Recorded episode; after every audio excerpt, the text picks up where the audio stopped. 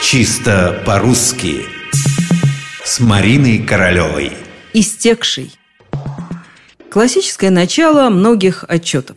В истекшем году объединение произвело столько-то автомобилей, стиральных машин, ну и так далее. Кажется, ничего интересного для языковеда тут нет. Произвели и произвели. И все-таки я от чего-то задерживаюсь на этом простом словосочетании. А почему, собственно, в истекшем году, а не в истекшем году? Действительно, если в году, то в истекшем. Истекшая может быть неделя, месяц, тоже истекший, истекшее столетие, и даже страшно вымолвить, истекшее тысячелетие. Короче, если речь идет о времени, о том, что какой-то срок истек, вот тут-то уместно только слово «истекший». Что вы сделали за истекший год? Мы за истекший год... Да вроде ничего особенного мы за истекший год не сделали. А впрочем, не нам судить. Но слово «истекший» тоже существует. Остается только вспомнить, когда мы его употребляем, а для страховки заглянуть в словарь.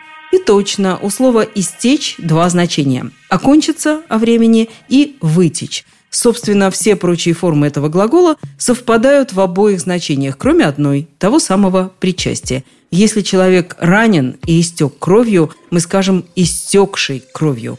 Но месяц – месяц истекший.